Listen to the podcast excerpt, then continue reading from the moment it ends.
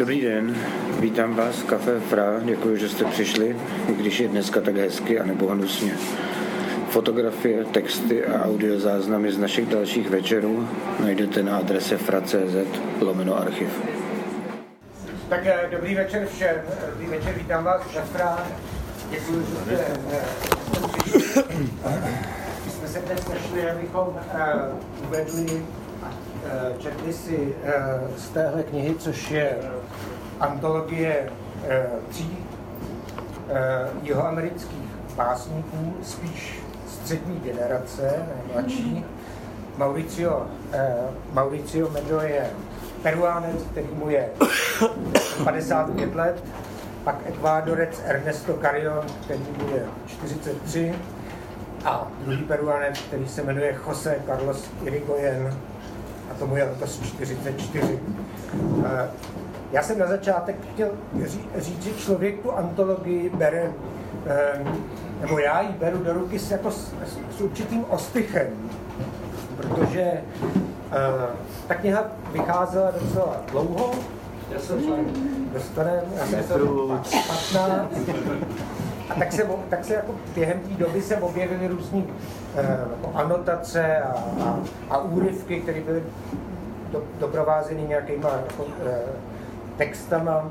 A, a když si člověk vezme anotaci, která vlastně nakonec v té knize není, ale koluje někde po internetu, tak, eh, tak se tam říká, že současná jihoamerická poezie je jedna z nejrevolučnějších v současném světě. Takže se zdá, že překladatel a editoři naznačují, že český čtenář dostává do ruky něco, s čím se dosud minimálně v domácí poezii spíš nesetkal. Naznačuje se tady také nějaký okamžik překvapení a, a zaskočení. A zároveň teda ta kniha vycházela velice dlouho, chvíli to vypadalo, že vlastně překladatel to překládal pro jinou generaci, než to nakonec bude číst. takže jako tohleto očekávání, to zaskočení, takže se dlouho natahovalo, takže jako ta, je, je, to je jako důvod trochu toho ostychu, nebo jeden z důvodů.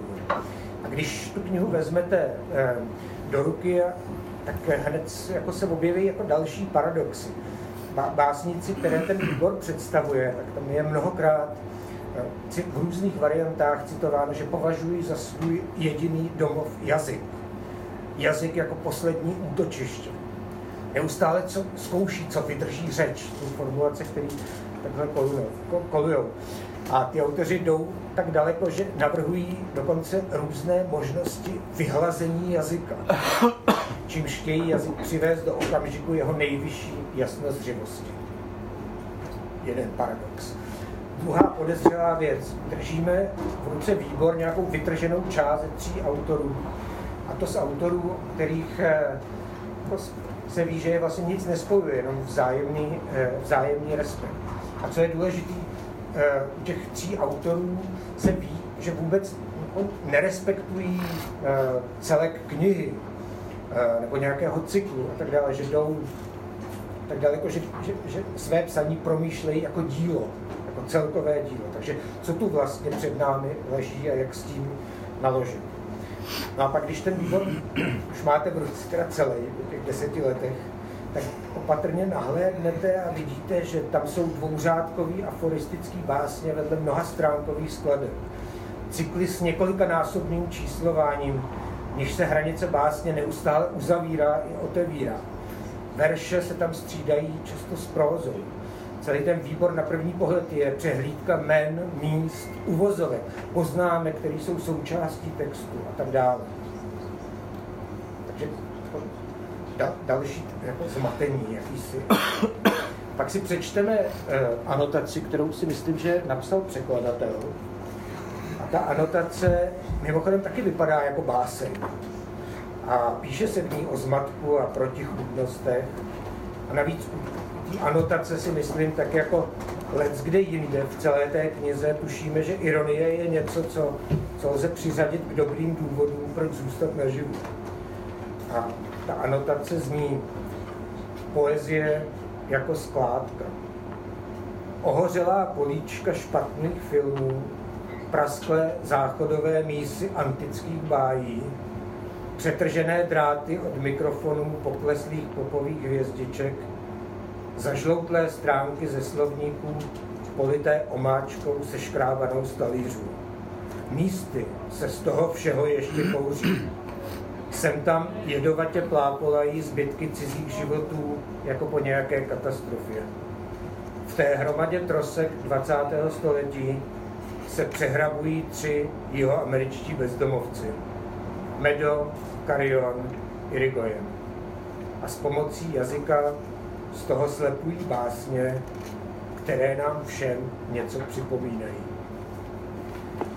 Tak, eh, tak já si myslím, že dnešní večer je, eh, není žádný křest, ale je to dost důležitý večer, že to je taková prohlídka exotické, dost podezřelé skládky, která možná ani skládkou není.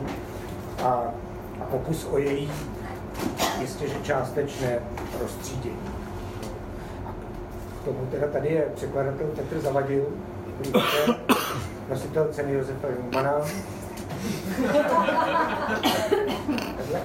hispanistka a romanistka eh, Aneška Charvátová, nositelka ceny Erik Lukavský, který bude číst, ten ceny nechce, ten je rovnou trošku jako zušlechtuje zakládá. A uh, dohodli jsme, že přečteme takový malý bloky ze všech těch básníků, že začátek bude věnován koncepci toho výboru, vůbec seznámení Petra uh, s těma třemi autory, proč jsou tam právě tyhle tři a ne, a ne a, uh, a tak bude prostor pro nějaké otázky a, a uh, tak Aneško, máš slovo, dobrý večer, díky.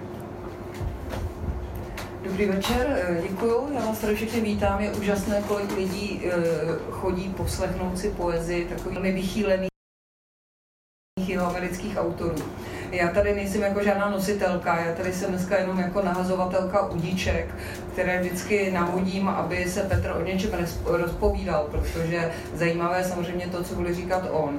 Petr teda kromě toho, že je nositelem ceny, eh, tak hlavně je překladatel, který si sám vybírá autory, kterým se bude věnovat. Možná jedinou výjimkou eh, byl jeho první výbor z Nicaragua Pary, kterého jsem tehdy vnutila. On až posléze zjistil, že ho vlastně má rád, takže si ten druhý výbor udělal pak sám tak eh, ta moje první udička samozřejmě se bude vztahovat k tomu, jak ty svoje autory hledáš. Tady je zajímavé, že všechny, všichni ti tři, co se představují v tomto svazku, pocházejí z území geograficky velmi blízkého. Dva jsou Peruánci, třetí je e, z Ekvádoru, dalo by se tedy říct, že to je taková andsko-amazonská e, oblast, ale oni zároveň všichni tři osoby říkají, že odmítají kamkoliv patřit, jakékoliv generační souzení, jakékoliv geografické souzení, že nic mezi sebou nespojuje. Ale asi je něco spojuje s tebou, protože ty jsi si je nějak objevil. Objevil si je jednoho po druhém, nebo všechny na nějakých antologiích antologiích a vůbec, jak ty své autory tedy hledáš? Pátrání v antologiích nebo rozhovory se svými známými, kteří tě posílají za dalšími a tak dále? Dobrý večer, já taky bych chtěl nejdřív poděkovat všem, že jste eh, přišli v nebývalé hodinném počtu. A co se týče výběru autorů, které se pokouším překládat, eh, tak eh, většinou tím nejdůležitějším nástrojem pro mě je internet. A bylo, byl to i tenhle ten případ, eh, nevím, asi to řada z vás zná, eh, že si sednete večer k internetu, hledáte něco, pak se objeví něco dalšího, odkaz na něco dalšího, strávíte tam 6 hodin, 7 hodin a najdete věci, eh, které jsou úplně úžasné. A takhle já jsem kdysi, to už bude tak 15 let, narazil na prvního z autorů, na toho nejstaršího, na Mauricia Meda, ty texty, co jsem našel na internetu, se mi zdály skvělý. Eh, nebylo složitý přes internet najít eh, jeho e-mailovou adresu, napsat mu, že to, co dělá, mě velmi zajímá a že bych rád ukázky z jeho díla přeložil třeba nejdřív do nějakého časopisu. Odpověděl záhy, samozřejmě byl nadšený, protože nikdy ho nenapadlo, že by, ho mohlo zajím, že by někoho mohlo zajímat přeložit jeho texty do tak exotického jazyka pro jeho američana, jako je čeština. Ještě předtím, mimochodem, než mu přišla nabídka třeba na překlad do angličtiny. takže jsem začal s ním a zároveň jsme vedli další korespondenci přes, eh, přes e-mail a já jsem se ho ptal, eh, koho by mi on doporučil ze současných jihoamerických básníků, eh, řekněme, našeho věku. A v celku bez váhání mi doporučil ty dva další autory, které v téhle knižce Eh, najdeme, psal mi i další jména, já jsem se prohrabával s velkou spoustou textů. Prvním výstupem z toho byl jakýsi blok pro časopis Souvislosti, to už je taky docela nějaká doba, co to tam vyšlo, tam jich bylo víc. Prosím?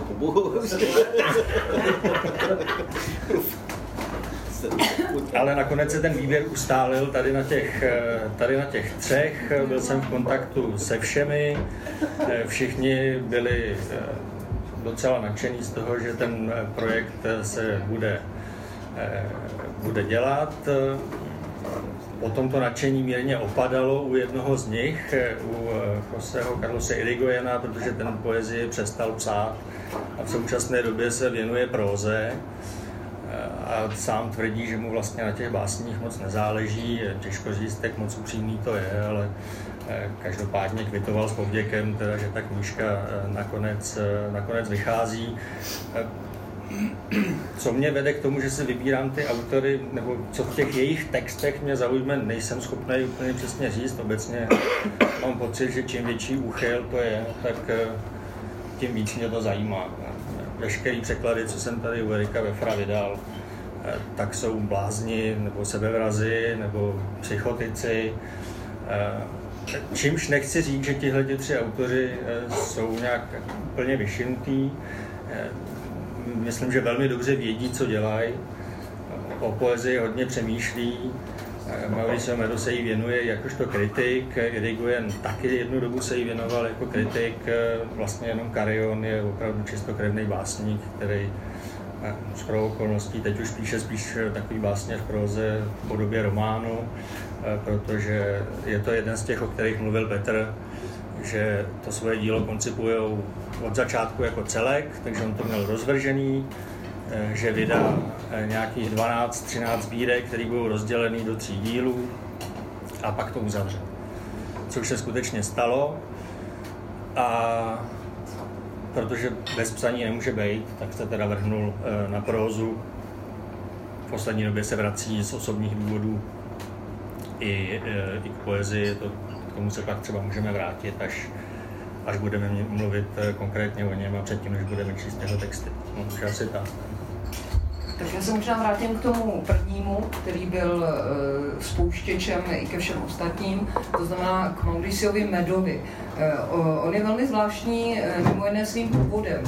Petr tady říkal, že byl překvapen, do jak exotického jazyka ho chtějí přeložit, ale ona, ta čeština pro něj zase tak exotická není, protože má chorvatské předky a on strašně zvláštním způsobem spojuje italštinu, chorvatštinu, španělštinu a do toho se mu ještě přimíchala kečuština, kterou na něj doma mluvila chůva. On už se tedy narodil v Limně, ale eh, jeden dědeček pochází z Chorvatska, druhý dědeček pochází z Itálie, takže je to hrozně zajímavá směska. A ten mimo jiné právě mluví o tom, že jeho dílo je pro něho jazyk a že se snaží najít nový jazyk a e, strašně zajímavě míchá všechny tyhle čtyři vyjmenované jazyky, tedy španělštinu, italštinu, chorvačtinu nebo teda charváčtinu, jak se dneska má říkat, a, a kečuštinu. To je ale strašný překladatelský problém a jsem zvědavá teda i co tomu budou říkat čtenáři, protože zatímco e, španěl, španělský mluvící čtenář se třeba zorientuje v té italštině, ale za to e, cvětie a takové jako květiny charváčtině pro ně musí být úplně nesrozumitelné. Tak zase pro českého čtenáře většinového asi ty italské věty budou trošku nesrozumitelné srozumitelné. Jak, jak se vlastně teda vybíral, co z něj přeložíš? E, e, měl jsi k tomu nějaký jako jazykový kritérium nebo kritérium snesitelnosti pro českého čtenáře? Ne, to jsem neměl. Měl jsem kritérium snesitelnosti pro mě. E, ale chtěl jsem tam zahrnout aspoň jeden z textů, kde si hraje tady s těma všema jazykama, který doma slýchal, teď se nevzpomenu, jak se jmenuje, možná ho Petr bude číst, netuším. Eh, kde tu rodinu anamnézu tak trochu rozebírá. kde se objevuje, kde se objevuje chorvatský, charvátský teda, slova a italština Eh, je to jedna z věcí, co mě na něm zaujala. Připomnělo mi to třeba Blatnýho samozřejmě u nás, ale není jediný. I Irigoyen tam má někde text. E, možná pro českého čtenáře to nebude tak překvapivý, ale v jednu chvíli se tam objeví verš ve slovenštině a on je skutečně ve slovenštině i v tom původním textu. Je to text, eh, kde mluví o indonéským fotbalistovi, který hraje holandskou ligu, nějakou druhou. A, a slyší svého spoluhráče mluvit, eh, mluvit do telefonu a ten spoluhráč pronese větu ve slovenštině. A ta, ta věta skutečně ve slovenštině je i v tom originálu. Eh, tak to, to podle mě pro toho, pro toho místního čtenáře musí být naprostá exotika. Tady se to trošku ztratí a může to vypadat jako tisková, tisková chyba, tak jenom chci upozornit na to, že to tisková chyba není. Eh, je to opravdu míněný tak, že to je že to je slovenština. No, ten, ten rozklad jazyka, o kterém mluvil Petr, skutečně prochází různýma úrovněma a směs babylonská řeči je, je jeden z těch způsobů. Konec konců ten první výbor ve souvislostech, tuším, se jmenoval Babylon, Babylony jaka z Ďáblovy továrny. Chvíli jsme uvažovali o tom, že se to tak bude jmenovat, i tady ten výbor právě kvůli tomu zmatení jazyku. Nakonec jsme se přiklonili k jinému eh, názvu. Eh, ten vznikl vlastně tak, že jsem se snažil najít právě něco, co spojuje, na to si se ptal ty. Eh, kromě toho, že se navzájem obdivují, tak jedna z věcí, které jsem vyčetl z různých rozhovorů, co jsem zase našel na internetu, tak u každého z nich jsem dohledal, že mají rádi Paula Selana, nebo Selana, nebo nevím, jak se to teda správně vyslovuje, tak jsem jim napsal, že bychom to mohli nazvat nějakým veršem z jejich oblíbeného básníka.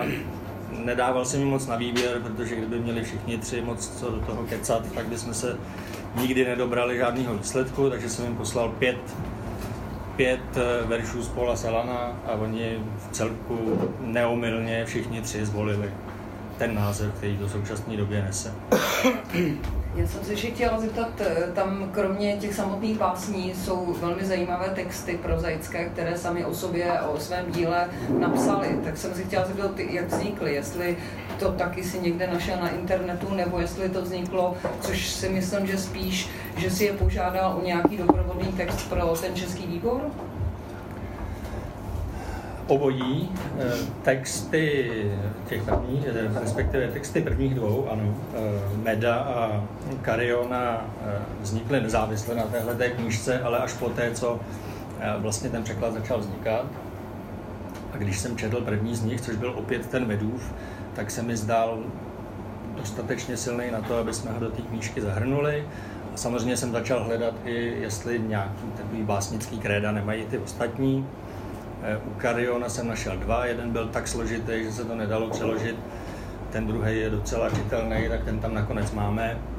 A i Regoena jsem teda skutečně požádal, jestli by speciálně pro tuhle tu knihu se neohledl za tou svojí poezí, kterou teda už jaksi odmítá reflektovat eh, ve španělštině. A ku podivu na to přistoupil a napsal eh, docela osobní text, což myslím, že souvisí s tím, jak píše, protože ze všech těch tří básníků si myslím, že je, že je zdaleka nejosobnější a ventiluje nějaké svoje fobie z dětství, které jsou docela drsné, o tom se taky můžeme pobavit, až, až budeme mluvit konkrétně o něm. Tak já myslím, že nebudeme pořád mluvit kolem a e, dáme slovo Petrovi Borkovcovi, který přečte ukázku z prvního e, autora e, z Mauricia Meda a pak se k tomu případně můžeme ještě trochu vrátit.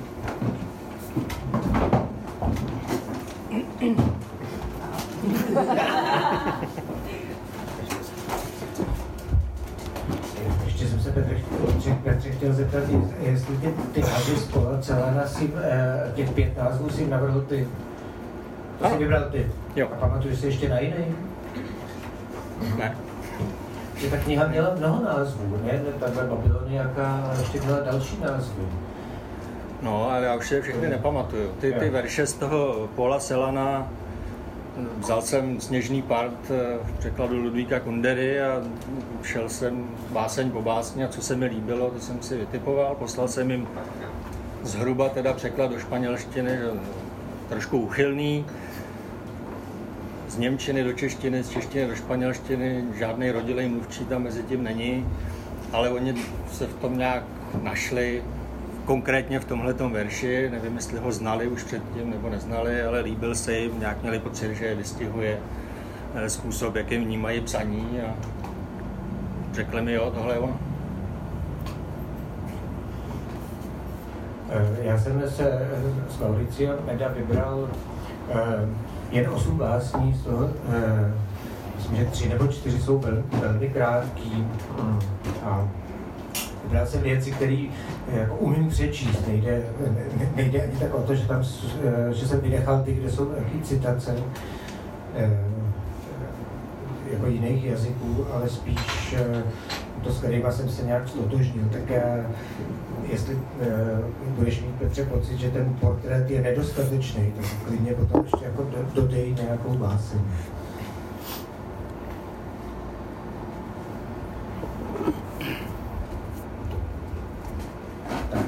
Mauricio Medo rodinný oběd. O samotě si vybavuju rodinu. Výjevy z potřeštěných rituálů, podvržené detaily v albu a něco z krásných dní. V neděli býval můj otec němý jako karetní král. Maminka posmutnělé zatmění a můj ustaraný nono papírkoval tabák z platiny. Smál se sám sobě a taky se rozčiloval zase jenom sám na sebe. Moje nona byla rostomilá, živelná pohroma. Krmila dvě kočky a půl milionu ptáků. Někdy se zastavila, aby vypodobnila nějaký detail a vzpomínala na jiné neděle, strávené v milované Itálii. Jediná Tita ji přerušovala.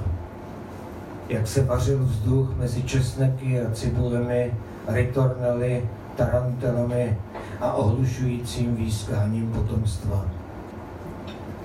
Potom Tita, moje sestra, bedlivě pozorovala melancholický výraz v maminčině tváře. Posmutněla a oba jsme se na sebe podívali. Spiklenecky, teskně. Ještě teď si nevzpomínám, jak se potom smála. Smáli se všichni. Ta dívka byla šílená jako ptáci. Ale když se její oči potkaly s otcovýma, smích se zřítil do talíře. Měl jsem taky jeden. Zajímalo mě, kolik se do něj vejde zrne kříže, kolik hrášků. Zamyšleně jsem pozoroval vláknitost pečeného masa a zamlkle, pořád zamlkle, vedle celé rodiny, už jsem přemýšlel o tom, jaké to bude jíst a spát sám s tebou.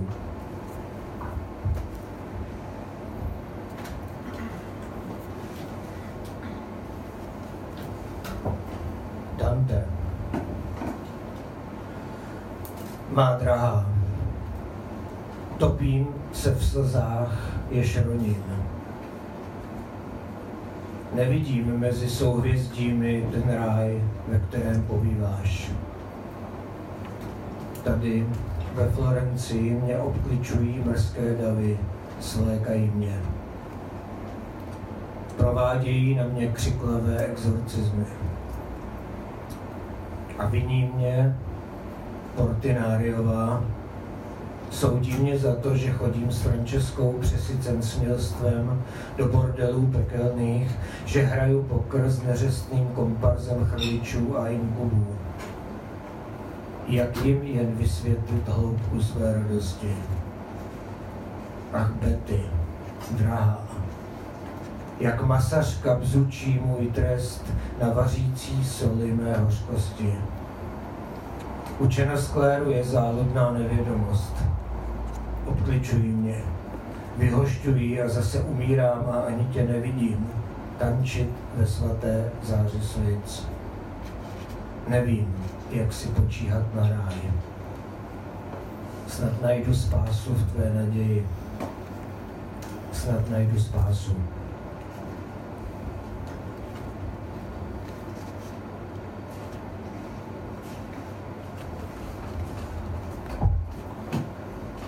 Plavel. Dok, dok, dok, dok, jako dítě jsem byla dcera květiny. Motýl Chuang plakal jak slunečnice a nevěděl, že je motýl v okvětních lístcích matky. Houbala s Tomkem při vymítání nočních můr a trnem bodala zahradníka, který nás zaléval, posedlý tím, že si vynutí její krásu. Tolik tepla v děloze matky. Řeknete si, co tady pohledává ráj když vyrostl v tajemné algebře věčného. Benzodiazepan 025. Ale upokojte se. Věčnost není prchavá, byl to jenom sen. Po probuzení za smatka ta prasnice s kulmou přetékala oceány pláče. Znova ta její písnička. Nevyrůstej, ceruško, nevyrůstej. Zapište si. Schizoidní rysy, milovaná matkou, říká jí prasnice. Dala mi sto ran bičem za menstruaci. Každý úder mi rozprskl po kůži odpočítané růžence.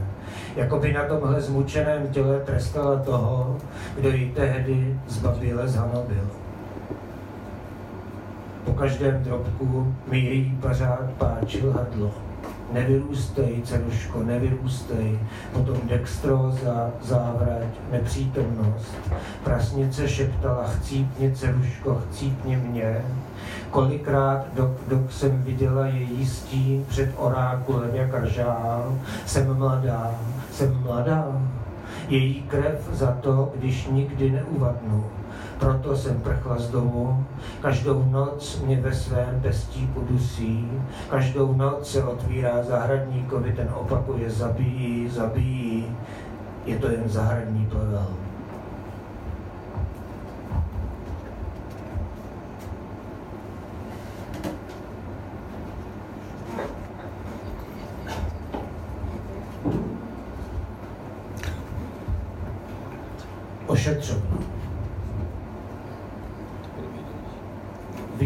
Vyčerpaný zvedám rukou svou nohu a druhou nohu zvedá ta druhá.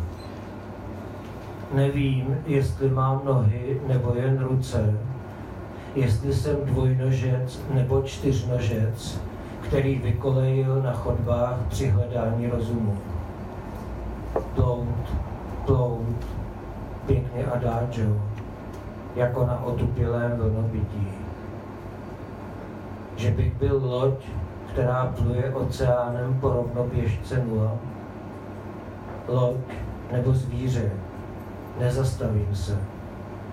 Že by život nebyl nic víc než jen sen.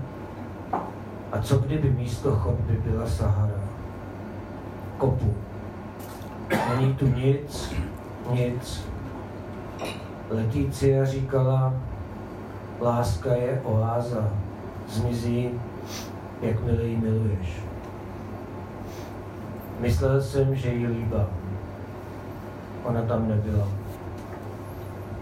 Pluju piano, albinony, adagio, bez rukou i přídě, po záplavě slz. Nejsem nic, protože jsem pokaždé ten druhý a zabijím se jak věčného nepřítele a prchám od sebe po mořích a po zemích a po nebesích. Ano, prchám od svého děsu.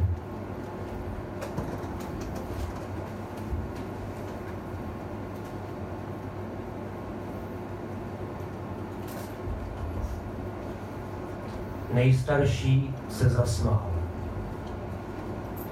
Ach ano, poezie umění plést si trn a květ.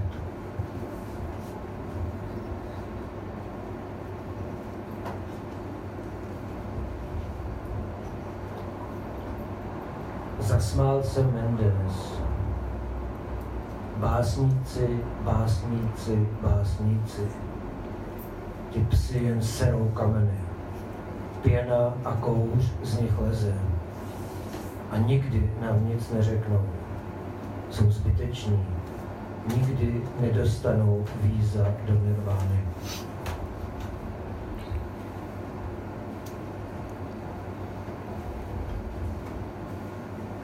The end. Všechno bylo stejné, ale něco se změnilo.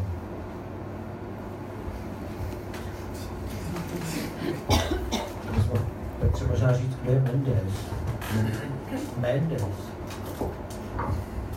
To je postava, která tam vystupuje dost často.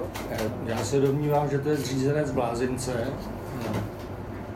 protože všechny ty texty, které si četl, jsou ze sbírky, která se jmenuje Blázinec a která je... A která je? A která je? A která je?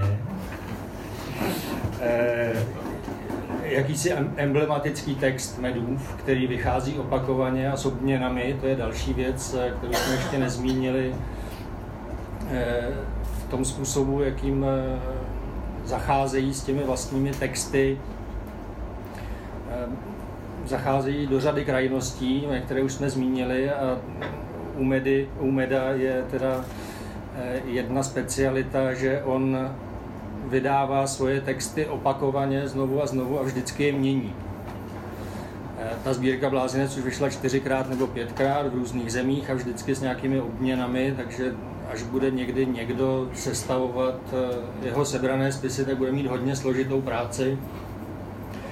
Eh, já jsem zkrátka musel z těch vydání, které byly v té době k dispozici, vybrat jedno a řídit se jím což on ani neschvaloval, ani k tomu neměl žádné poznámky, nechal mě, vyberu eh, to vydání, které se mi bude zdát eh, nejzajímavější.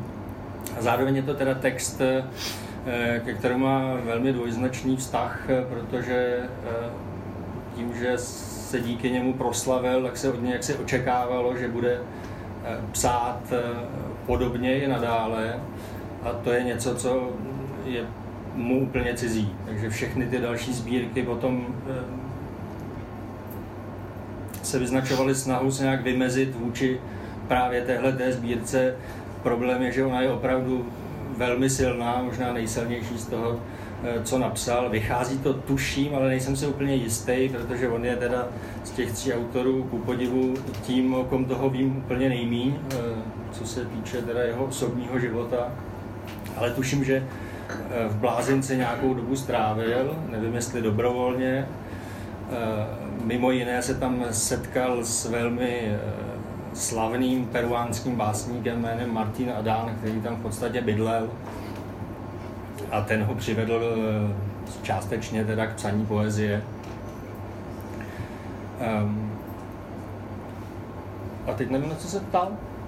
Na Mendese. Na Mendeze, no a takže si myslím, že Mendes je, to je prostě zkrátka příjmení v celku běžný a domnívám se, že to je, že to je eh, zřízenec v tom blázinci, ať už skutečně existoval, nebo je to zastřešující jméno pro, eh, pro ty zřízince, které on tam jinak obecně označuje jakožto mandrily. A, a, a vůbec se to hemží tedy vlastními jmény. Řada těch eh, básní jsou vlastně příběhy jednotlivých pacientů, eh, často jsou to ženy, eh, které nesou jméno nějaké slavné postavy, ať už je to Francesca, kterou si četl, eh, nebo Beatrice Dantová a tak dále. Ten způsob, jakým pracuje s, s postavami z literatury, je také teda velmi volný. No. A asi už to...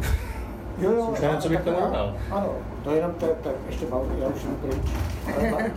Mauricio Meda, tak eh, je to ten nejstarší, nejstarší autor z té antologie, zároveň si řekl, že to byl autor, který, když ti řekl ty dva autory, tak jsem mu okamžitě věřil. To bylo to uh, důležité, tak je, je, je, k němu ještě k jeho medailonu, řekněme nějakému jako krátkému, Chceš něco ještě uh, dodat, protože určitě jsme neslyšeli teda jako spektrum jeho možností, tak, tak uh, zdá se, že pro tu antologii jako pro tebe byl zásadní, pokud já vím, tak jako Mauricio Medo je jako, jako pro, pro tuhle generaci jako, jako, jako vůdčí autor, který vlastně vydává ještě trochu sbírky.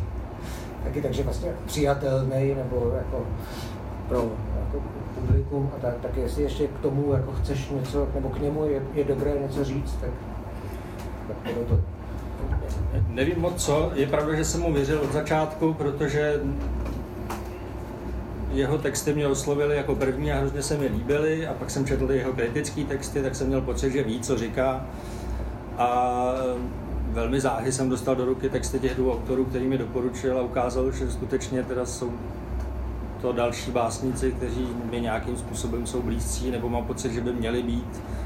Eh, přeložení do češtiny ne, moc jsem neřešil, jestli mám hledat dál nebo nemám. Asi by to třeba pak bylo i složitý, kdyby jsem se tam snažil zařadit autory, s kterými ten vzájemný respekt není tak důsledný jako mezi těmahle třema. Co se jeho osobně týče, jak jsem říkal, já vlastně o něm za toho tolik nevím, spoustu toho na sebe řekne v textu, který v tom eh, v téhle knižce najdeme, tam mluvím o svém, o svém dětství a o tom, jak právě třeba božská komedie pro něj byla naprosto klíčová četba v relativně útlém věku, eh, kdy si ji spletl s Biblí, protože zkrátka to vypadalo, že to je nejdůležitější kniha v knihovně a ve škole mu říkali, že Bible je nejdůležitější kniha, tak si tam to rovnítko mezi to postavil.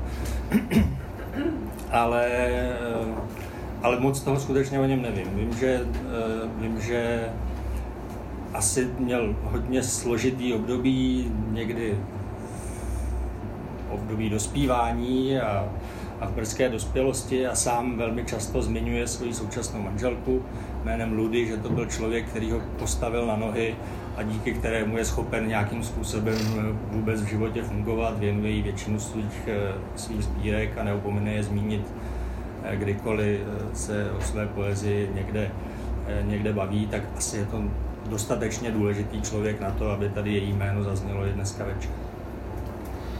Já bych to chtěla potvrdit, protože já jsem samozřejmě taky si hledala informace a na internetu e, není zdaleka tolik, jako se objevuje tady v tom textu, který o sobě sám Maurice Medo napsal a který je zajímavý, je napsaný velmi vtipně, tam ta historka s tím, jak ve škole měl citovat z Bible a ocitovat začátek božské komedie, tak to je opravdu podaná e, strašně vtipně. E, co o něm se dá dohledat, tak je to, že je poměrně významný v Peru, jakožto právě literární kritik, který sestavuje antologie, Eh, současných básníků peruánských, ale nejenom jiných. Tak to možná tady už taky zaznělo, jenom bych to chtěla zdůraznit, že tedy eh, eh, on i uvádí do povědomí další autory. Mně se tam vždycky u každého toho autora líbilo, jak sám sebe definuje. Každý si z toho svého díla vybral něco, co mně připadá, že je podstatné. Tak právě tady jenom ocituju tři řádky z toho, co jsme Mauricio, eh, Mauricio, já taky nikdy nevím, jak to vyslovovat, jestli po italsku Mauricio, protože se píše po italsku, nebo už on si to říká Mauricio. To je u těch autorů latinskoamerických vždycky problém, že jeden to vyslovuje tak, druhý onak a nikdo to moc nevíme. Eh, eh, tak tam o sobě říká, vydání knihy je pouhý pořádek, úklid, ekologie, psaní je někde dál. V tom svém se snažím, aby promluvala jak tradice, tak kultury k nímž náležím. Italská, slovanská, limská, limská neznamená peruánská, a hlasy, kterými koktá Arequipa na úpatí svých sopek což mi připadá jako výborný, eh, eh, výborná charakteristika i eh, toho jeho způsobu psání, toho jeho jazyka. A tak přejdeme teda k autoru dalšímu, což to vzít podle věku, což je ten poslední. podle věku, takže podle věku to bude teďka další peruánec Irigoyen, kterého ti tedy doporučil uh, Mauricio Medo a co jsi se našel o něm a co tě na něm zaujalo. Já zase pak tam mám potržený uh, kousek, co mě připadá, že nejlepší charakteristika, jak on sám sebe vidí a sám svoje dílo a nejdřív řekni ty, jak ho sám vidíš. Eh, eh, u Irigojena mě asi nejvíc zaujalo to, že z těch tří autorů je opravdu suverénně nejosobnější, což možná na první pohled nevypadá, protože ty jeho texty jsou vlastně příběhy. A nejsou to příběhy osobní jeho, jenom se do nich nějakým způsobem projektuje a snaží se skrze ty příběhy říct, říct něco o sobě, nebo možná se dokonce vypořádat s tím, co je zač. A myslím, že se to potvrdilo v poslední době, protože, eh, jak už jsem zmiňoval, tak Irigoyen poezii přestal psát v tom svém textu, který, eh, který eh, napsal pro, pro tuhle tu knížku, tak to zmiňuje, že v tuhle tu chvíli necítí potřebu poezii psát a že to teda neznamená, že by na ní úplně zanevřelo, že třeba ještě někdy přijde chvíle, kdy ji bude potřebovat a zase ji napíše. Nicméně v poslední době se věnuje tomu, že píše takové krátké a zase velmi osobní romány, eh, které zpětně eh, docela hodně vysvětlují i ty jeho básně, které se v téhle té knižce eh, najdou. Ty romány vyšly zatím dva, jeden z nich je román o velmi složitém vztahu, který měl se svým otcem, který byl velmi násilný, často ho byl a on se zkrátka proti němu, proti té silné osobnosti potřeboval nějak vymezit. Eh, ty texty celku jednoznačně říkají, jenom to možná na první pohled není úplně jasně patrné, pokud člověk tu jeho rodinnou eh, historii eh, nezná. Ten druhý román, který vyšel, je to zatím tuším poslední věc, kterou vydal, tak se zase věnuje postavě jeho dědečka, o kterém se až ve svých 19 letech dozvěděl, že to byl jeden z předních propagátorů nacismu v Peru, že to byl člověk, který velmi obdivoval Hitlera, navštívil Německo ve druhé polovině 30. let. A odtud se zase berou časté narážky eh, právě na nacismus eh, nebo obecně na, eh, na židy ve všech těch jeho básních. On s tím pracuje hm, takovým docela provokativním způsobem, takže si dovedu představit, že to některým čtenářům může zdvihnout mandle, ale rozhodně to neznamená, že by on sám jakýmkoliv způsobem sympatizoval s těmito myšlenkami, ale jenom eh, ústy těch svých postav třeba nechává promluvit eh, svého dědečka a nechává ho vyznávat se s obdivem k těm, k těm nacistickým myšlenkám. Irigoyen si myslím, že je opravdu zdaleka nejosobnější, nejméně promýšlí to, co chce napsat. Sám mi v jednom mailu psal, že když, když psal ty básně, tak většinou moc nevěděl, čemu se vlastně chce dopracovat, zkrátka začal psát, tak někam ho to dovedlo a byli docela často překvapený, eh, kam se dostal. Mě na něm zaujalo, že v tom svém textu vlastně eh, jako jediný z těch tří eh, mluví i o společenském kontextu svého díla. Mluví o tom, co se odehrávalo zrovna v v době, kdy on začal psát že byl zatčen Abimal Guzmán, šéf eh, Světlé stezky. Eh, vlastně píše o stejné době, o které píše, eh, psal teďka Vargas Llosa v posledním románu 90. léta Fujimoriho, diktatura, doktorová, tajná policie a tak dále. A tady jsem si právě od něho potrhla větu, kterou řekl, Mé první básně psané dodnes už postrácených sešitů byly vydřené adaptace spisovatelů, kteří mě přitahovali schopností zpracovat své zkušenosti a sloučit je s kolektivním kontextem, což je jedna z věcí, které mě při psaní zajímaví, ne, zajímají nejvíc. E, ta zpracování vlastní zkušenosti a sloučit je s tím e, kolektivním kontextem to je věc, které se ti druzí dva tolik nevěnují. Tam, eh, já bych řekla, u toho prostředního, u toho ekvádorce je to hlavně ten jazyk a vytvořit dílo. Eh, u Meda to bylo ta ta babylonština těch mnoha kulturních kontextů dohromady, ale tady je najednou k tomu teda i ten výrazný mimo literární kontext. Je to pravda nebo se pletu? No asi máš pravdu, že je to z těch tří autorů ten, u kterého je to nejvíc vidět eh, na venek, nicméně eh, pro všechny tři eh, doba a místo, ve, které, ve kterých vyrůstali, jsou velmi důležité. I Medo konec konců zmiňuje v tom svém autobiografickém textu právě tohleto období. A tak nějak se domnívám, že ten způsob, jakým píšou, to ničení jazyka, snaha dobrat se něčeho eh, nového vychází z toho, že v době, kdy byli v tom důležitém věku, kdy jim bylo nějakých 15-20 let, a, a začali vnímat to, co se kolem nich děje, i skrz poezii, tak to byla doba opravdu velmi násilná, konkrétně v Peru a ve sousedním Ekvádoru to museli nepochybně, nepochybně vnímat taky a proto píšou tak, jak píšou. Dnes to Carion sice nevyrůstal v Peru se světlou stezkou, ale ten, ten má zase Eh, rodinnou historii, kdy jeho otec, eh, který teda je opustil už ve dvou letech, eh, tak byl velký příznivec Fidela Castra, takže ten zase, ten zase vyrůstal s, s tou myšlenkou, že tohle to je jeden z možných způsobů, jak, jak politika se může vyrovnat s, se situací, v Jižní Americe a samozřejmě se vůči tomu vymozoval, protože tam, tam vzhledem k tomu, že ten otec opustil, tak se vymozoval vůči němu i vůči tomu, co otec představoval. Nezabránilo mu to v tom, aby když v 19 letech měl velké psychické problémy, tak se odjel léčit právě na Kubu a právě na té Kubě eh, začal hodně psát a, a, a někde tam vznikla myšlenka toho jeho Eh, celkového, celkového eh, díla. K tomu otci se váže ještě jedna velmi smutná historie, která není úplně stará. Oni potom, když už byl Ernesto dospělý, tak s ním znovu navázal kontakt, našli spolu nějakou řeč. V roce 2014 jeho otce dost brutálním způsobem zavraždili. Ehm, to bylo eh, ve chvíli, kdy Barack Obama oznámil, že, eh, že eh, otevírá jaksi vztahy právě s Kubou a jeho otec to slavil tak důkladně, že skončil s nějakou prostitutkou v baru a ta se ho pokusila popít, aby ho mohla okrást a dala mu tak silnou dávku těch, těch drog, že ho tím zabila. A, a aby tu vraždu skryli, tak ho schovali se, se svými komplici v té hospodě na tři dny do lednice. A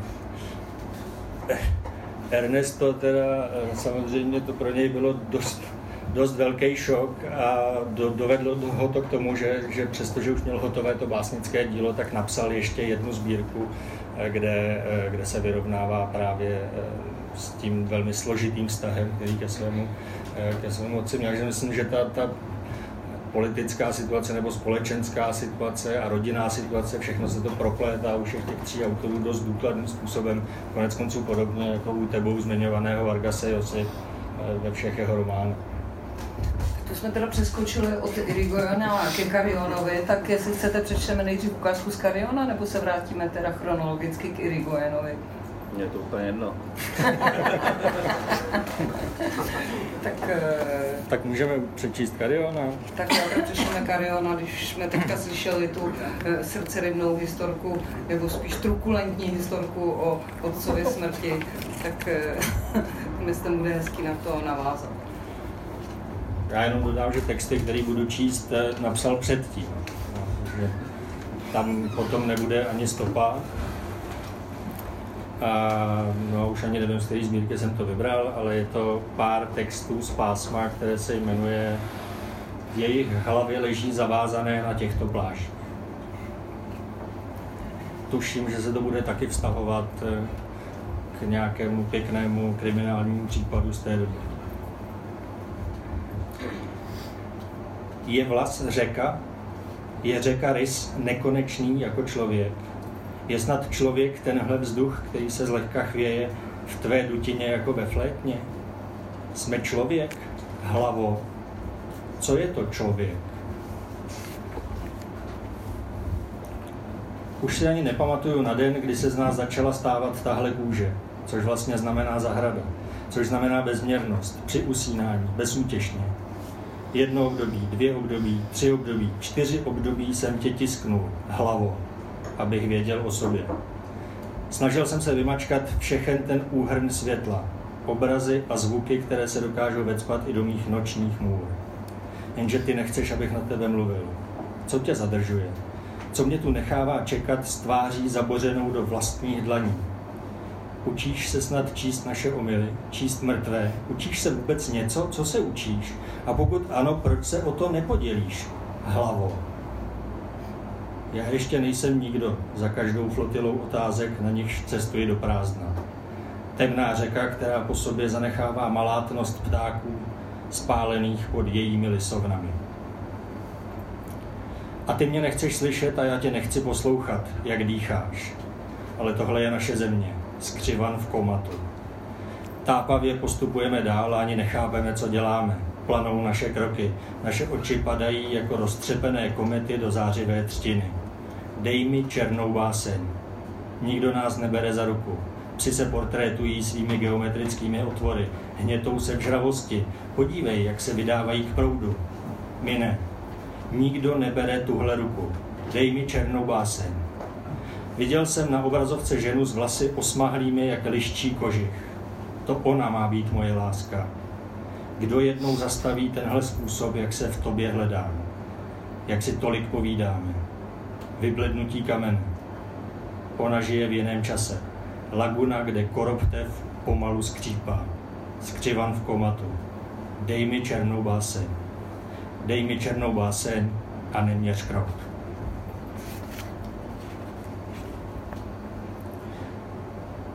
Nenávidím probuzení vedle tebe a nenávidím tvé sny, hlavo. Jsem šťastný jedině tehdy, když toho vychlastáš tolik, že už si nepamatuješ moje jméno. Rakev, kterou neseš v tichosti, plnou přízraku. Kdo nad námi bude dít hlavou háněná do moře, aby se cítila součástí tohoto vesmíru? Kdo řekne, co jsme nebyli, nebo co si byla ty a já? To nikdo nepochopil. Kostry drobných ryb nám brousí nechty na rizím písku. Tady nebude ticho, alespoň mezi námi nikdy. Rodné síto, nechceš pustit nadměrné zavazadlo plné vin, jímž jsem. Když světlo zvedá sítě větrnýma rukama a rybář neexistuje, ale pokračujeme. Jako tvé funění, které mizí, když na ně myslí. Jako můj hlas, který mizí, když funíš. Vačnaté nářečí, Ukládám tě na písek, hlavo namočená v zježených olejích. Drtím tě o písek a netuším, kdo jsem.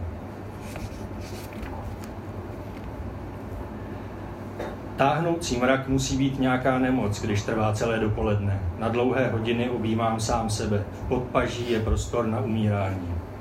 V mé hrudi nebydlí žádná opice, žádný štír. V mé hrudi jerlín se suchým listím. Hlad, křivá temná ulička, mramorový hájek z opuštěného akvária. Přicházíme do dne, hlavou předstírající nadšení, kdy se zářivý hmyz stává naším nejlepším vývěsním štítem. Užij si to, tvé funění musí trvat celý život. Byli jsme nadaní schopností močit na jakékoliv pohoří, křížit prsty, chci odsud vypadnout, nechápu nic z toho, co mi říkáš, co děláš, ale tvoje smrt mi nezaručí utěsněnou kůži. Chci odsud vypadnout přestat jednou utíkat proti sobě. Mám strach v noci, mám strach po ránu a chytám se básně, ale báseň neexistuje, stejně jako já. A tak se dívám na zavařenou tvář mrtvoly ženy, kterou jsem viděl na obrazovce. Svléká se a mizí, prospěšně. Náš soulad spočívá ve vzdálenosti, kterou navestvíme jako portréty. Vracím se ke své hlavě, k jejímu příštímu zločinu uzavřenému v klavírních vzorcích. Strom hledá jiný strom a běží se usadit naposledy do mých otevřených dlaní. Už z nich nic neraší, nebo skoro nic. Náměsíční přelud, báseň, škrábanec na kapení. Další neúplná smrt, báseň. Otevírá se možnost zavřít mé dlaně. Už se na nic neptám. Už nestojím o to hlavo, abys mi vyprávěla, kam jdeme, ani proč jsme tady, ani co budeme dělat s touhle pusou plnou cvrčku. Jdu za tebou, přijímám zkázu. Tehdy umožňuji svůj vstup na tohle jeviště.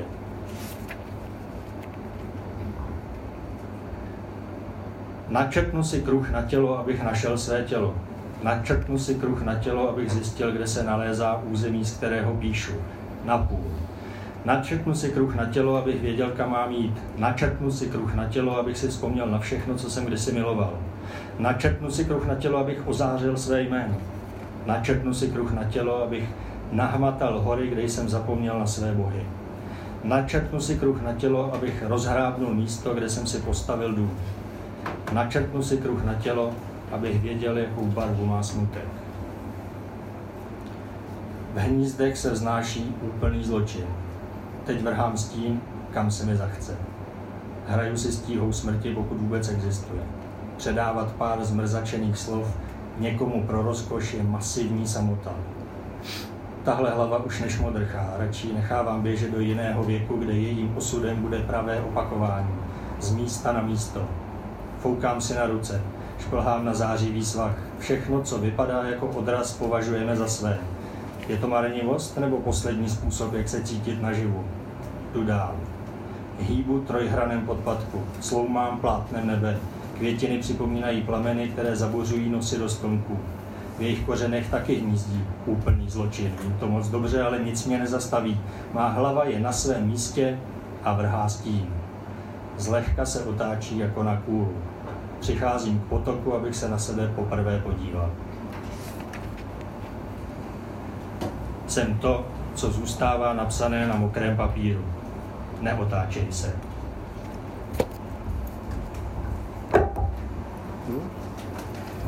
To možná ještě uh, můžeme přečíst charakteristiku, uh, jak sám o sobě píše a o svém díle. Uh, Karion říká, psát znamená udržovat si jasnozřivost uprostřed víru. Konec konců, jak řekl Perlonger, jde o krutý a osamělý boj za deformaci všeho. Tak se mělo psát. Tehdy jsem rozhodl, že to, co budu psát, se nemá odehrávat jako matematická operace nebo čirá reflexe a už vůbec ne jako stručné vyprávění z mého všedního života, ale že se to má tyčit jako odhodlání k debatě ze skutečnosti. Pochopil jsem, že budu vytvářet texty odloučené od jakékoliv preciozity, aniž se vzdálí od estetiky a od veškerého intelektualismu, který by nezahrnoval svého protagonistu, ani se vzdálí od etiky. Někde uprostřed toho všeho Wittgenstein. A nebo ještě kratičký, eh, kratičká charakteristika. Můj jazyk je moje ideologie. Existuje v neustálém souzdění s jedincem, který ho užívá. Můj jazyk je to, co chci ze sebe udělat, co si o sobě myslím, co se mi bez obav vykresluje před očima. A poezie, která má vždycky v úmyslu pozměnit tento svět, je nafouknutá jazykem a proto vždycky, když mluvíme o poezii, mluvíme o politice a lásce a ideologii. Eh, já jsem se ještě chtěla tady k těm autorům zeptat, oni se eh, většinou vymezují eh, vůči všem ostatním předchozím generacím. A pokud eh, na někoho navazují, tak eh, navazují bohužel na autory u nás nepřeložené. Eh, to znamená, anebo přeložené jenom částečně. Všichni tři se vztahují k velkému peruánskému básníkovi Cesaru Vajechovi. Od něhož vyšel v češtině jenom jeden výbor Černí poslové, myslím si, že vyšel. Ale oni se vztahují ke sbírce Trilse, která přeložena nebyla. Eh, z dalších avantgardních básníků eh, k čilskému autorovi Ujdobrovi, zakladateli kreacionismu, je už dlouhá báseň Altasor, který už název má nepřeložitelný, protože to znamená vysoko letající jeřáb. Také nikdy nevyšla. Eh, jestli by pro Petra nebylo jako zajímavé nejenom pro Petra, ale spíš pak pro nás čtenáře, eh, kdyby eh, se inspiroval těmi současnými autory k tomu, že by eh, přeložil také ty jediné, na které navazují. No, neinspiroval. Rozhodně ne Vajecho, nebo respektive rád bych, ale mám pocit, že to je opravdu natolik složitý, že se to pořádně udělat nedá. Konec konců ten jediný český překlad, který tady máme, je toho důkazem. Já myslím, že eh, Vladimír Mikeš odvedl spoustu skvělé práce, co se týče překladu španělské poezie do češtiny, ale tady zkrátka nemohl uspět, eh, protože ty texty jsou, eh, jsou skutečně téměř nepřeložitelné, když rád tvrdím podobně jako ty, že přeložit se dá víceméně všechno, tak tady si úplně jistý nejsem. A kromě toho teda jsem tak nějak dospěl k názoru, že bude lepší překládat eh, opravdu autory, řekněme, současné nebo co nejsoučasnější, eh, protože mám pocit, že to je něco, co tady chybí a že ta výměna eh, nejenom básnická, ale obecně kulturní by měla probíhat spíš jako v současnosti, než v tom obracení se někam zpátky, takže já se snažím už teďka jak z těch španělských nebo jihoamerických, tak z francouzských, který taky občas překládám. Hledat spíš lidi, kteří jsou mně věkově blízcí, eh, nebo dokonce mladší. což už dneska není složitý. Takže ale se můžeme e, těšit na e, výbor třeba z české poezie, to jsem tady chtěla říct na začátku, na začátku pak jsem na to zapomněla. Nevím, jestli jste e, byli na světě knihy, ale Petr připravil pro svět knihy úryvek z překladů tří českých autorů Surity Raula, Raula, Raula, Raula Surity, eh, potom Rochase a Teliera.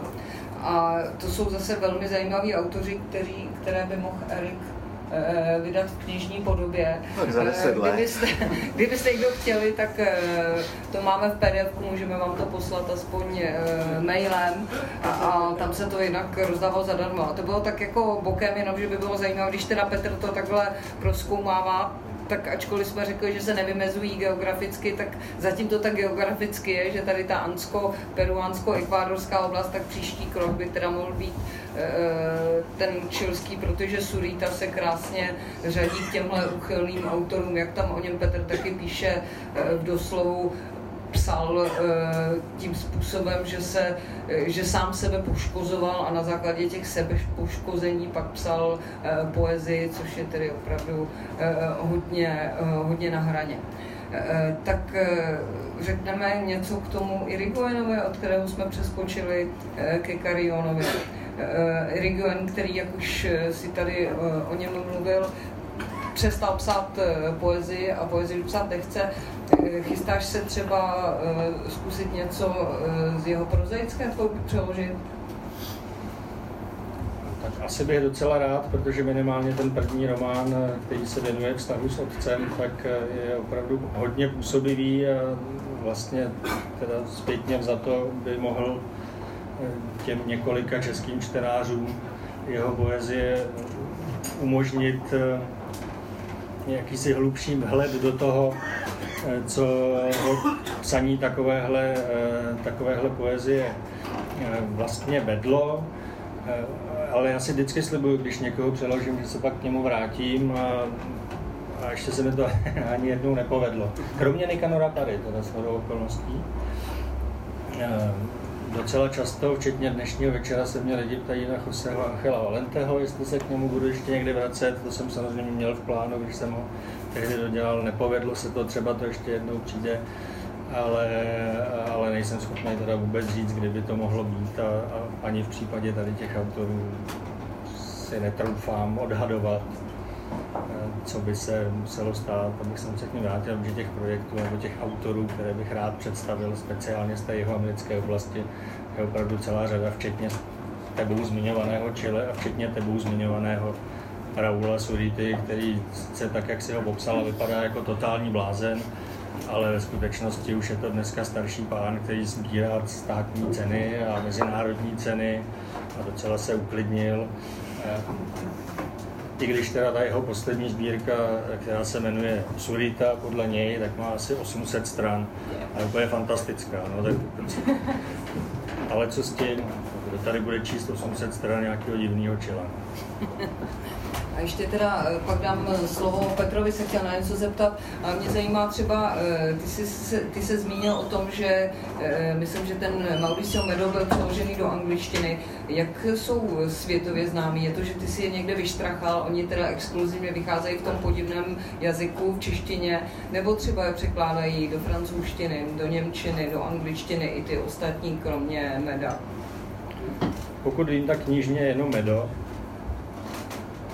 Karion eh, eh, se docela stará o sebe propagaci i na sociálních sítích eh, a objíždí literární festivaly a tak dále.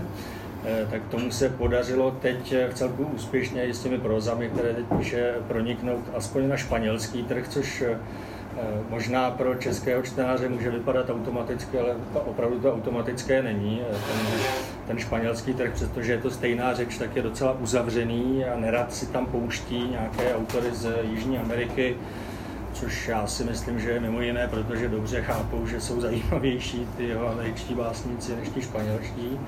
Eh, aspoň teda v řadě případů, samozřejmě ve Španělsku jsou nějací zajímaví, ale pokud vím, tak jak Irigoyen, tak Carion jsou zatím přeložení pouze časopisecky do francouzštiny, angličtiny, možná, možná do italštiny. Je možný, že teď s těma prozama to budou mít jednodušší, tak prozy se čtou přece jenom víc. A minimálně ty Ernestovy mají docela úspěch i ve Španělsku, takže tam si myslím, že nějaké překlady do cizích jazyků by mohly, mohly brzy, brzy přijít, ale co se poezie týče, tak skutečně tahle ta kniha je zatím docela unikát. A ještě k tomu jsem se chtěla zeptat, jak se v dnešní uh, Jižní Americe nebo Latinské Americe, aby tam patřilo i to Mexiko a Střední Amerika, uh, jak se autoři mezi sebou nacházejí, jak se mezi sebou stýkají, dřív eh, platilo pro latinskoamerickou literaturu, že eh, aby se poznal český spisovatel s mexickým, tak eh, se museli společně potkat v Barceloně a nebo mít stejného vydavatele barcelonského. Dneska už to tolik není, dneska vzniká řada malých nakladatelství, nízkonákladových, nezávislých ve všech zemích, zejména teda v Mexiku, v Argentině, v Kolumbii, v Chile, v Peru, teda myslím, že jich je mnohem méně, těch malých nezávislých nakladatelství. A ti autoři eh, se eh, přes sociální sítě spolu dávají dohromady nebo objíždějí literární festivaly, objíždějí e, veletrhy, nebo jak to je tedy s tím, e, s tím literárním životem napříč e, hranicemi v Latinské Americe dnes?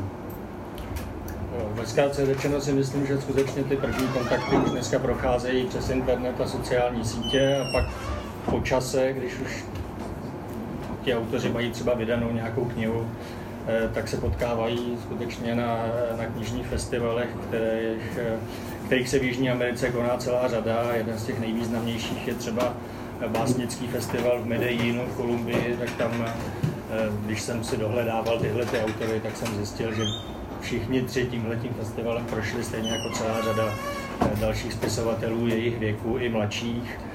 Eh, a, a tam navazují přátelství, které nějakým způsobem udržují.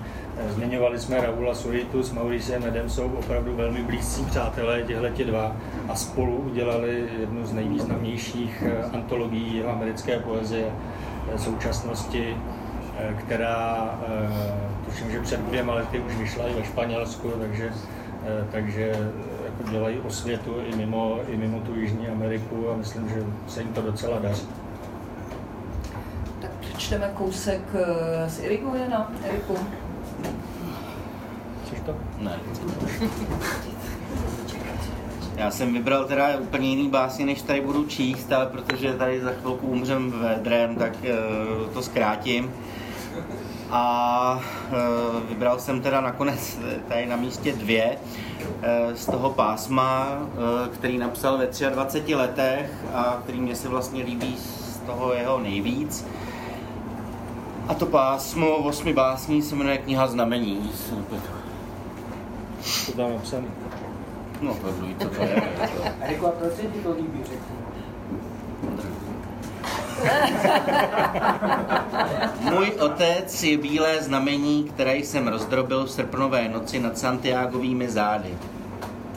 Bílé znamení, které září nad Santiagovými zády jako jazyk úsvitu nad skromnými tvory. Je to noc, kdy vane prudký vichr. Okna v restauraci se tak třesou, že není možné se pořádně slyšet. Odlišit ano od ne, a to je problém, když chceš právě nadhodit temnou a trnitou záležitost. Je to problém, nebo se ještě chvěješ divokým nočním bušením toho židovského kováře z prvního patra a pořád si znezvykl na dotek špinavého peří, které nosím pod zády. Je to problém, neboť se bezesně válíš mé posteli jako pasá, který za včas, začasného svítání ve stoje hlídá stádo vepřů na okraji propasti. A já jsem si jen radši dnes v noci nevšímal svých zlých úmyslů, které dřív nebo později přicházejí, aniž lze někdy určit, jestli zítra bude dobrý den či ne. Chovám se tak jako kdysi átreovci, pletu si rozmary přírody se svými vlastními. Tak jsem dospěl až sem. Všechno jsem postrácel, když jsem zvířil poklidný vzduch na ulici. Pohlédl s na mě zmateně. Vůbec poprvé jsem ti navrhl něco, co rozhodně nebylo známkou nevinnosti. Je pravda, že než jsem přišel já, nedůvěřoval si nevinným lidem, protože zatloukali dveře a okna prkny a stavěli na ulicích barikády z kusů nábytku, které můj otec a tvůj s takovou námahou schánili. A k čemu to všechno? Heslem dne bylo nenechat projít historii, která oznamovala svůj příchod vířením bubnů v určenou hodinu. A ty nenávidíš, když městem začne dunět jejich bubnování, protože vcházejí do restaurace vyděšení a plánují tam nové strategie. A ty jim celou noc, naši noc, roznášíš kafe. Je na čase, abys to pochopil. Každé zvíře schvátí žravost, když ho zaženou do úzkých rostodivné tvary smrti. Ty sám si vzpomínáš, když si bloumal hlavními městy, jak tě přepadala chuť prodat se za jakoukoliv cenu, dřív než ti majitel tvého pokoje s křikem a výhruškami vyrazí dveře. Evropani jsou strašně chladní, říkal se mi. A přesto si vybavuješ, jak se ti rozpálily tváře, když si vešel do té noclehárny v Amsterdamu, kde spali velmi bílí kluci, zaboření hluboko do tvých lehátek, a té noci tě zachvátila, schvátila žravost jako anděla, který se jde projít po městě a zapomíná pečovat o své nemocné. A navzdory tomu jsi nestratil smysl pro povinnost jiným tvorům. Teď říká, že nenávidíš básníky, protože podle tebe žijí obražení jako zvířata. V jejich textech jsou vždycky postavy prostlé kůží nebo peřím, které stělesňují hrdinství a pokrok, nebo alespoň pověstnou eleganci. Netušíš ale, že v každé básni, když se to neříká nahlas, existuje taky kozel, který každé ráno zpívá, porostlý lidským masem, aby probudil všechny obyvatele města. O to se postarala historie při průchodu ulicemi a vzduchem. O to, že neseme všichni stejnou vinu. Takže za pár let budou badatelé usilovat jen o cesty do cizích zemí, aby nalezli bohatství a luštěním nedokončených rukopisů budou určovat svlečená těla, jež najdou rozpílená v zakřivené tůni zrcadla. A o nás dvou neřekne nikdo nic, protože jsme ty černé roky strávili v téhle žluté restauraci, pečlivě skrytí před cizími pohledy a trpělivě jsme spřádali příběh, který nikdy nikdo nenatočí. Nikdy nehledáme pravou udatnost, protože osud hrdinů se vždycky vejde do jedné dlaně. Ani nemám, nemámíme ta halíř ze čtyř období jako jiní v naší době. Falešný jako náhrdelník vysící na krku servírky. Ale vím, že tě to pramálo zajímá. Není snad historie ukvapené zobrazení básníka, který věděl příliš? Problém nastává, když vzdálenost, která nás dělí od prozíravosti, patří rozkoši. Takovém případě se radši ani nepokoušej o návrat.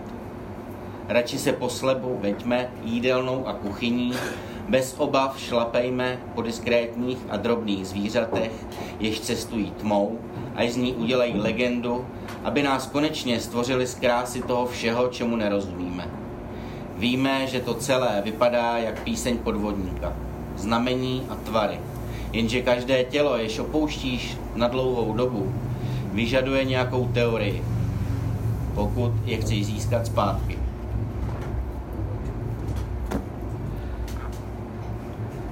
Moc děkuju.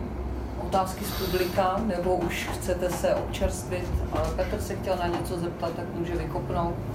Jak můžeme se občerstvit, už já jsem měl jednu otázku trochu překladatelskou. Uh, jako vlastně jsou to dvě. Ty jsi řekl, že ten Cezar Vallejo jako není přeložitelný.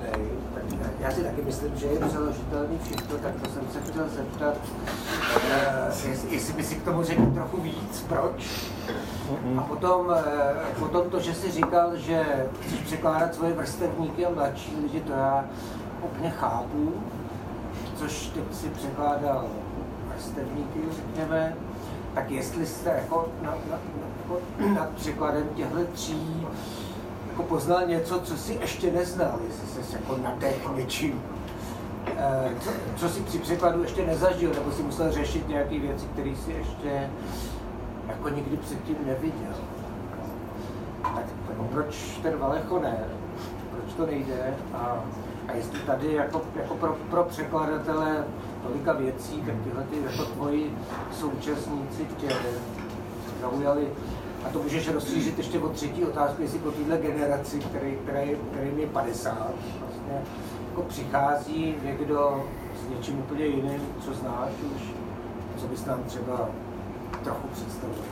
Jestli můžu do toho skočit ještě předtím. Promiň. S tím vajechem, já si myslím hlavně, že to nejde, protože je to eh, vázané, je to rýmované a je to tak hutně významově nadspané a k tomu ty rýmy, že to prostě nejde. Tak to, no, Ale to je teda můj názor, tak co si... No, je to jedna z věcí. Já nevím, ale když jsem se za- zabýval myšlenkou, že by bylo dobrý ho přeložit, tak jsem se díval na jeho překlady do jiných jazyků. V žádným to nefunguje. V žádným to nefunguje. Ve francouzštině je přeložený asi docela dobře, ten překladatel je výborný, ale když to čte francouz, který teda neumí španělsky a je odkázaný jenom na tenhle ten překlad, tak má pocit, že čte průměrného autora. A on opravdu není průměrný autor, pro ten španělsky mluvící svět je to něco, jako je Rambo pro francouze. Četl jsem anglický překlad, tomu jsem rozuměl výrazně míň, ale taky jsem měl pocit, že nečtu ten text, na který jsem zvyklý ze španělštiny. No a jako definitivně mě to, nebo nevím jestli definitivně, ale jako na hodně dlouhou dobu minimálně mě to odradilo od toho neúplně dobrýho nápadu se o to pokoušet do češtiny, která je navíc jako na rozdíl od, francouzštiny, od třeba francouzštiny mnohem odlehlejší eh, od, eh, od toho originálu, že nemluvím ani tak o slovních hříčkách, to skutečně asi nějakým způsobem jde. Máme tady krásný příklad eh, v románu Tři truchliví tygři, který Aneška přeložila ze španělštiny a který je v podstatě postavený na slovních hříčkách. To nějak jako vždycky udělat jde. Ale opravdu je tam něco, co asi není úplně převoditelný a já bych byl nerad, aby můj překlad dopad stejně jako ten překlad Vladimíra Mikeše, aby tady čtenáři teda nabili dojmu definitivního, že ten Vajecho jako je, co na něm vidějí. No. E, druhá byla, Já jenom k tomu musím říct, že v tom blbém překladu je to dobrý teda. Jako. No, eh, Ty bys měl, ale ty bys měl, já já rozumím, že to nechceš jako realizovat, ale mohl bys si říct, co to je? co? To, co jako nejde. No neumím to říct. Neumíš to ani říct. Ne, já neumím říct spoustu věcí. No. Já si myslím, že co nejde a co nefunguje v tom Mikešově překladu, je, že tam je prostě strašná spousta vycpávek, aby vyšly dobře rýmy a počty slaby. A to se v té české teda překladatelské tradici často zabije tím ta poezie. Že se to musí přeložit do vázané řeči a tím ty významy popadají pod stůl. Hrozně často, co já teda mám v ruce překlady poezie a pitvám to, tak eh, to je opravdu kvůli tomu. Není čas teda změnit tu překladatelskou normu a přeložit to prostě po francouzsku? Eh, Já bych byla pro vydat to v bilingvním vydání, ať si jako tam čtenář dohledá tu vázanost v originále a jít či se po významu. Já bych jako se k tomu klidně při... mezi, jako, Já bych byl taky pro teda. jako poloviční váha. Takže můžeš, vidíš, tak můžeš přeložit vajeka, takhle. výzva. Že spousta lidí Protože v tomhle výboru je ten taky zmiňován jako opravdu jako věc, kterou, ke který se všichni vztahují. Tam je to na velmi důležitém místě v té tvý, jako v eseji. No, ale dá se to číst i bez toho. Jo, no. Nevím, zatím A co teda... znamená ten název té sbírky, která se jmenuje Trilce. Trilce, no, to je spojení dvou slov. Triste a dulce, což znamená smutný a sladký. A ještě navíc teda je tam ta číslovka 3, jako dost jasně patrná, no, takže většinou se to nepřekládá, dáváš tam poznámku pod čarou, což nenávidím. No. A už to je jeden z důvodů, proč to nepřekládá. No, a co byly ty druhý dvě? promiň? Co jsi tam našel novýho? Co jsem našel nový? Jestli jste, jestli jsi tady ře, řešil něco, co si nikdy v žádném překladu předtím ne- neřešil u některého autora, No, řešil, no, ale to byly jednotlivosti, ale bylo, bylo jich suverénně nejvíc ze všech překladů, co jsem zatím dělal, protože to je občas tak složitý text, že i gramaticky není úplně jednoduchý se v něm vyznat, takže jsem měl štěstí, všichni tři jsou naživu, žádný nespáchal sebevraždu, tak jsem se mohl doptat přímo autora, co tím vlastně myslel. A ptal jsem se dost často, byly dlouhý seznamy, který jsem konkrétně hlavně Medovi teda posílal, i kvůli těm cizojazyčným vsuvkám a nejenom, protože teda tam měli ty vymyšlené slova, kterým jsem vůbec nerozuměl. Musel jsem se nechat vysvětlit, co znamená a vymyslet nějaký jiný slovo v češtině, který mu nebude někdo rozumět v češtině. Uh, a u, no, u, u, u Irigojena jsem asi měl největší problém zatím jako najít správný rytmus. Má jako dlouhý,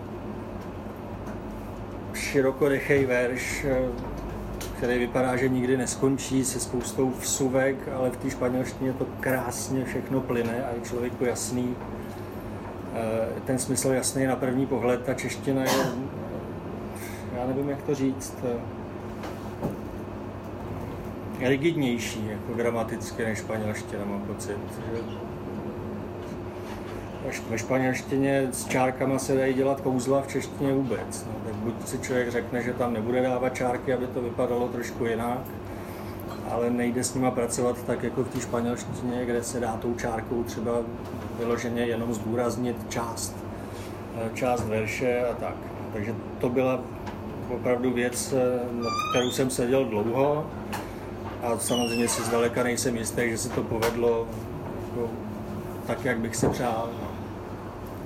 A poslední část té otázky, teda jestli ještě potom přišli nějaký mladší, tak přišli. Jo. Snažím se nějak udržovat eh, v kondici a hledat si na internetu lidi kolem třicítky nebo i pod.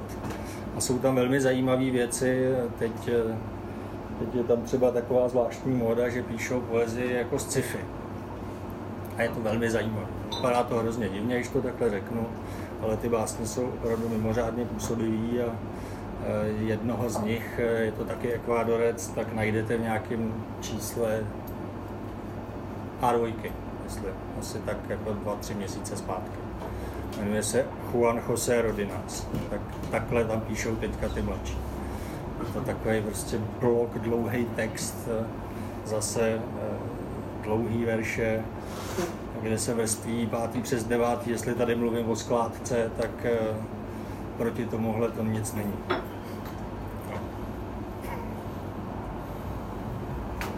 Ti dotazy ještě další? Nebo vzduch radši? Nebo radši vzduch. Já bych těm ještě k těm dlouhým veršům, k tomu problému toho překladu Irigoyena, to v češtině, eh, to často vidím právě v té poezii, je problém, že my máme ty pády nešťastný. Tam, kde eh, eh, Španělé prostě dávají za sebou podstatná jména a dá se to různě řetězit, tak my jakmile to musíme k něčemu navázat, aby to mělo tu logickou souvislost a musíme teda se rozhodnout, jestli to bude v prvním pádě nebo ve čtvrtém, tak už tím to vlastně zabijeme. Je to strašně obtížný potom nějakou tu litaničnost tím napodobit. S tím jsem se teda setkal taky moc krát. To jako chápu, že to je tady velký problém. Jako když překládáš, hledáš na druhé straně jako do překládaného jazyka nějaký autory, který si říká, že by tomu mohli být blízko a třeba se u nich lze inspirovat.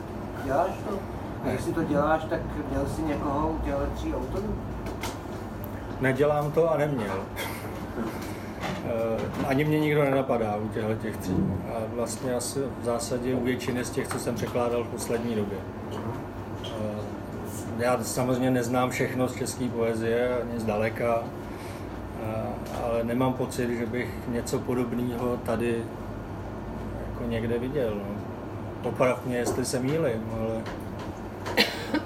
ale nedělám to. No.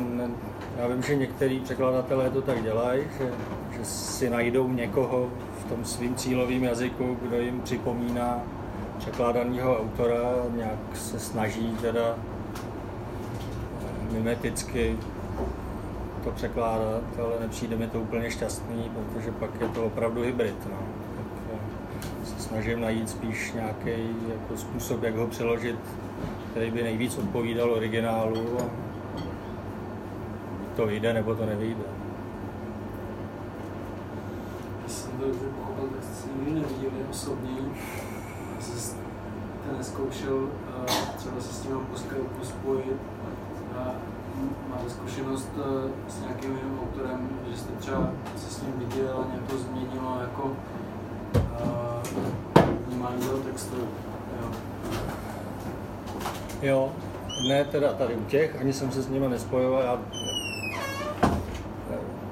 umím hledat na internetu, ale to je tak všechno. Sociální sítě jsou mi docela cizí a Skype tak taky. Že s těma jsem se nevěděl a dobrá zpráva je teda, že Ernesto možná přijede příští rok, eh, bude se hlásit tady o nějakou, nějaký stipendium. A bude tady? Praha město literatury, či co. Takže možná budeme mít eh, příležitost eh, ho uvidět tady osobně někdy v průběhu příštího roku, ale jinak teda jsem se všema pouze byl v korespondenčním styku. Ale jeden francouzský autor jménem Cédric Demongeau, který jsem překládal taky už před pár lety a vyšel ve FRA pod názvem Slota, ta antologie, tak s tím jsem se skutečně osobně seznámil. Teď je to velmi dobrý kamarád do Prahy jezdí docela často. A ku podivu, když jsme si sedli na ten překlad společně, tak já jsem už tam přivez ten první hrubej, tak mě uklidnilo, že v zásadě jsem neudělal nějaký zásadní chyby nebo odchylky od toho smyslu, který on tomu chtěl dát. Bylo tam zase pár výrazů, které mi nebyly úplně jasné a který on mi objasnil až na místě, ale jako celkový pohled na toho autora mi to nezměnilo. Což neznamená, že u jiných by se to nemohlo stát. Konkrétně třeba tady u těch si to představit dovedu, protože to je tak bohatý, pestrý a nepřehledný, že nepochybně nějaké odchylky od toho, jak oni to mysleli, tam budou, ale v zásadě všichni mi říkali, že to je jedno, že každý, každý čtení je oprávněný, včetně toho překladatelova, že tomu dávají zelenou. Jsem se s tím smířil.